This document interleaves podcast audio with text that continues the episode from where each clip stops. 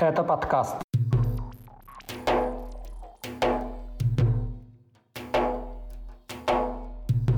Приговор дагестанскому журналисту Абдулмумину Гаджиеву, решение Европейского суда по делу о похищении гея в Чечне, смягчение срока матери чеченских активистов Зареме Мусаевой и пожизненное заключение для криминального авторитета Аслана Гагиева. Об этом и не только в 149-м выпуске подкаста «Кавказ.Реалии». О главных событиях Северного Кавказа за неделю вам расскажу я, Катя Филиппович. Привет! Ставьте лайк, и мы начинаем. Дагестанского журналиста, редактора отдела «Религия» газеты «Черновик» Абдулмумина Гаджиева Южный окружной военный суд в Ростове-на-Дону приговорил к 17 годам лишения свободы в колонии строгого режима. 7 лет из назначенного срока он должен отбыть в тюрьме. Его признали виновным по статьям об участии в деятельности террористического сообщества, организации его финансирования и участии в экстремистском сообществе. Сам журналист вину не признал. Правозащитный центр «Мемориал» объявил Гаджиева политическим заключенным, а международная правозащитная организация Amnesty International – узником совести. Освободить Гаджиева требовали также «Репортеры без границ» и Международный комитет по защите журналистов. Дело Гаджиева – одно из самых резонансных в Дагестане за последние годы. Напомним его историю. Журналиста арестовали летом 2019 года. Вместе с ним на скамье подсудимых оказались глава благотворительного фонда «Ансар» Абубакар Резванов и программист Кимал Тамбиев. Их приговорили к 18 и 17,5 годам колонии.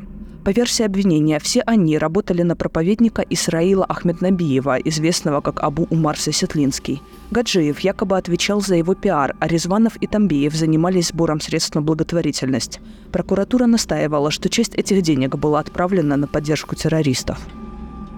Саситлинский – известный исламский проповедник, родом из дагестанского села Новососетли. Он создал благотворительный фонд «Ансар», который в России обвинили в сборе денег на нужды экстремистской группировки «Исламское государство». В одном из интервью Гаджиев заявлял, что Абу Умару Саситлинскому в допросах свидетелей уделяется гораздо больше внимания, чем самим подсудимым. Адвокат журналиста Арсен Шабанов заявлял, что суду не было предоставлено ни одного доказательства вины Гаджиева. В частности, версию обвинения подтвердили только засекреченные свидетели, которые отказались ответить на дополнительные вопросы в суде. Во время судебных заседаний ряд свидетелей по делу Гаджиева отказался подтвердить свои зафиксированные протоколами следствия показания. Так, свидетельница Альбина Мураткова заявляла, что в суде зачитаны не те показания, которые она изначально давала следователю. Ранее часть своих показаний в суде отказались подтвердить Азамат Алиев и Александр Кацаева, которые занимались сбором денег для детей в Сомали и Дагестане, а также Магомед Патлухаев, завхоз в школе хафизов в селе Новососетли, и осужденный за финансирование терроризма Шамиль Кадыров. Кроме того, Аида Хайты и Султан Амаров, также осужденные по террористическим статьям, сказали, что их показания были получены в результате давления и угроз. Гаджиев сообщил, что намерен обжаловать приговор в вышестоящих инстанциях, добавив при этом, что не думает, что в апелляции можно будет что-то кардинально изменить. В комментарии для редакции «Кавказ.Реалии» об этом деле говорит супруга журналиста Дана Гаджиева. Можно объяснить только одним, что вообще вот подобные цифры, статьи, они однозначно формируют обвинительный приговор. То есть там ответные вопросы возникают сразу. Зачем столько лет это тянулось? Зачем каждый день на это деньги тратить, проводить заседания? И не рассматривать все, что вот на этих заседаниях было.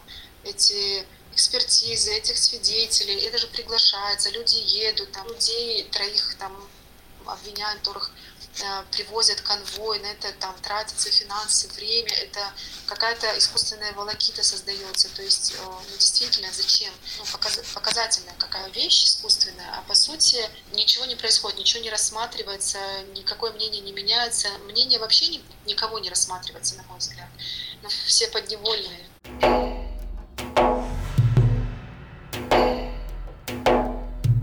Европейский суд по правам человека присудил 52 тысячи евро компенсации похищенному в Чечне кадыровцами Максиму Лапунову.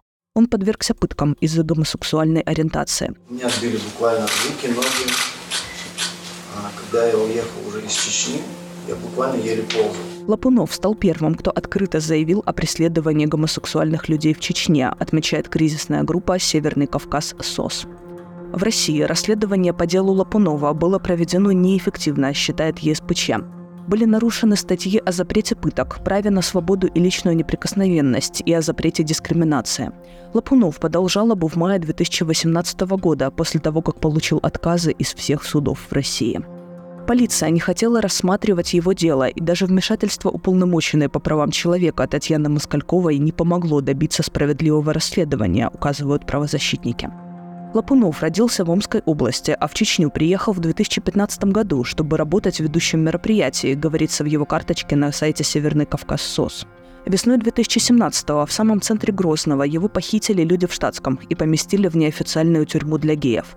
Силовики избивали Лапунова, пытаясь получить показания о других гомосексуалах в республике, и вынудили его оставить отпечатки пальцев на оружии, чтобы использовать это как рычаг давления. Максима заставили записать видео с признанием в гомосексуальности и отпустили спустя 12 дней после задержания. В случае разглашения информации о произошедшем ему угрожали убийством, сообщали в СК СОС. Он обратился к правозащитникам и подал заявление в полицию. В ноябре 2019-го Лапунов покинул Россию. Глава Чечни Рамзан Кадыров в интервью американскому телеканалу HBO заявлял, что геев в республике якобы нет. При этом он назвал их нелюдьми и проклял. Правозащитники сообщали, что массовые облавы на геев в Чечне начались в конце 2016 года и не прекращаются по сей день. Верховный суд Чечни смягчил на полгода приговор Зареме Мусаевой, матери оппозиционеров, братьев Янгулбаевых. Срок ей снизили с 5,5 лет колонии общего режима до 5 лет колонии поселения. Суд признал смягчающим обстоятельством ее хронические заболевания. Мусаева будет отбывать наказание в Чечне. Правозащитники считают преследование политически мотивированным. Ее адвокаты неоднократно заявляли о фальсификациях в деле. Это решение для подкаста «Кавказ.Реалии» комментирует сын Мусаевой, правозащитник Абубакар Янгулбаев. Я понимаю, что это решение максимально, возможно, мягкое, в нынешних условиях и ситуации. Они заменили наказание с 5,5 лет на 5 лет. Это дало им возможность из процессуального права заменить колонию общего режима на колонию поселения. Это сразу же на бумаге ставит условие о том, что моя мать уже провела более 3 лет в СИЗО, и ей остается там пробыть менее 2 лет. И по таким наказаниям также закон дает возможность выйти по УДО. И в этой ситуации у нас появились сильные шансы на совсем скорую свободу для нее. Дело Мусаевой по апелляционной жалобе адвокатов Александра Немова и Александра Савина рассматривали в Верховном суде Чечни. До заседания двое судей взяли самоотвод. Они были знакомы с супругом Заремы, бывшим федеральным судьей Сайди Янгулбаевым, и работали с ним. Адвоката Немова также не было на заседании. Интересы Мусаевой представлял Александр Савин. Перед оглашением апелляционного приговора он заявил о слежке, сообщала команда против пыток. По данным правозащитников, неизвестный сфотографировал адвоката прямо перед зданием Верховного суда Чечни. В июле перед оглашением приговора в суде первой инстанции в Чечне жестокому нападению подверглись журналистка «Новой газеты» Елена Милашина и адвокат Александр Немов. Неизвестные били их ногами и угрожали убить, приставляя оружие к голове. Милашина рассказала, что нападавшие угрожали ей убийством, если она вернется в Чечню. Помилованного президентом Владимиром Путиным бойца ЧВК «Вагнер» Сергея Руденко приговорили к 11 годам колонии за убийство хозяйки съемной квартиры в Ростове-на-Дону. В апреле этого года Руденко вернулся с войны против Украины, сообщает телеграм-канал «Астра». Во время просмотра съемной квартиры он поспорил с 52-летней хозяйкой из-за стоимости аренды. Бывший вагнеровец начал душить женщину шнурком, а потом нанес несколько ударов ножом. По данным телеграм-канала «Дон Мэш», Руденко ударил жертву ножницами в шею и сбежал, взяв с собой ее телефон. Пострадавшая умерла на месте. Сообщается, что бывший наемник полностью признал вину.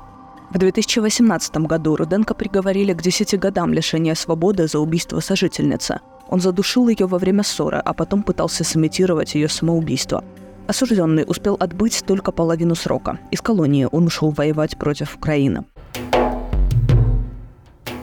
Южный окружной военный суд приговорил к пожизненному лишению свободы в колонии особого режима криминального авторитета из Северной Осетии Аслана Гагиева по прозвищу Джако. Его признали виновным в руководстве преступным сообществом и организации убийства 6 человек. Группировка Гагиева существовала 9 лет, с 2004 по 2013 года, и насчитывала более 46 участников, говорится в сообщении Следственного комитета. Группировке приписывают около 60 убийств в Москве, Подмосковье и Северной Осетии. Силовики считают, что банда выполняла заказные убийства, причем часть из них якобы заказал сам Гагиев. На первых же заседаниях Аслан Гагиев признался в убийстве вице-премьера Северной Осетии Казбека Пагиева, назвав заказчиком преступления бывшего депутата Госдумы от «Единой России» Зураба Макиева. Гагиев требовал от следствия официально назвать всех, кто заказывал ему убийство, в том числе действующих чиновников. По данным Следственного комитета, осуждены уже 24 участника банды Гагиева, 7 человек объявлены в розыск, еще 7 были убиты из-за конфликтов внутри группировки. Скачивайте приложение «Кавказ.Реалии», чтобы оставаться на связи в условиях военной цензуры в России. Ссылки на приложение вы найдете в описании к этому выпуску подкаста. Президент России Владимир Путин наградил почетной грамотой муфтия Чечни Салаха Межиева с формулировкой «За большой вклад в межрелигиозные и межнациональные отношения». Ранее Межиев назвал полномасштабное вторжение России в Украину джихадом, то есть священной войной. Глава Чечни Рамзан Кадыров назвал работу Межиева очень важной для сохранения духовной составляющей чеченского общества. Конец цитаты. Салах Межиев известен активной поддержкой режима Кадырова. Он не ограничивается духовными вопросами и делает заявления политического характера.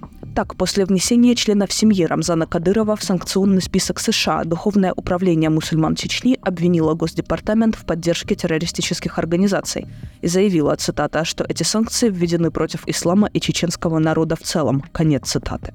Религиозные деятели в Чечне призывали отправиться на войну против Украины всех жителей Северного Кавказа и вообще всех мусульман России. Тех, кто пытался уклониться, Кадыров обвинял в трусости, предательстве и второсортности.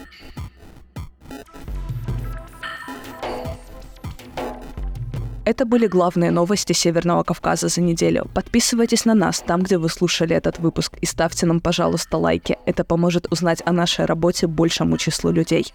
Для вас этот выпуск провела я, Катя Филиппович. Пока.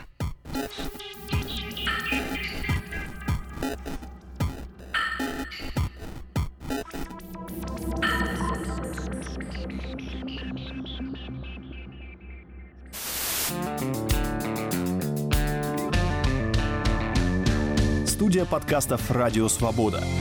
«Человек имеет право», «Время свободы», «Американские вопросы», «Кавказ-подкаст», «Атлас мира», «Цитаты свободы». Скучно не будет. Слушай на всех подкаст-платформах. Просто надень наушники. Подкасты «Радио Свобода».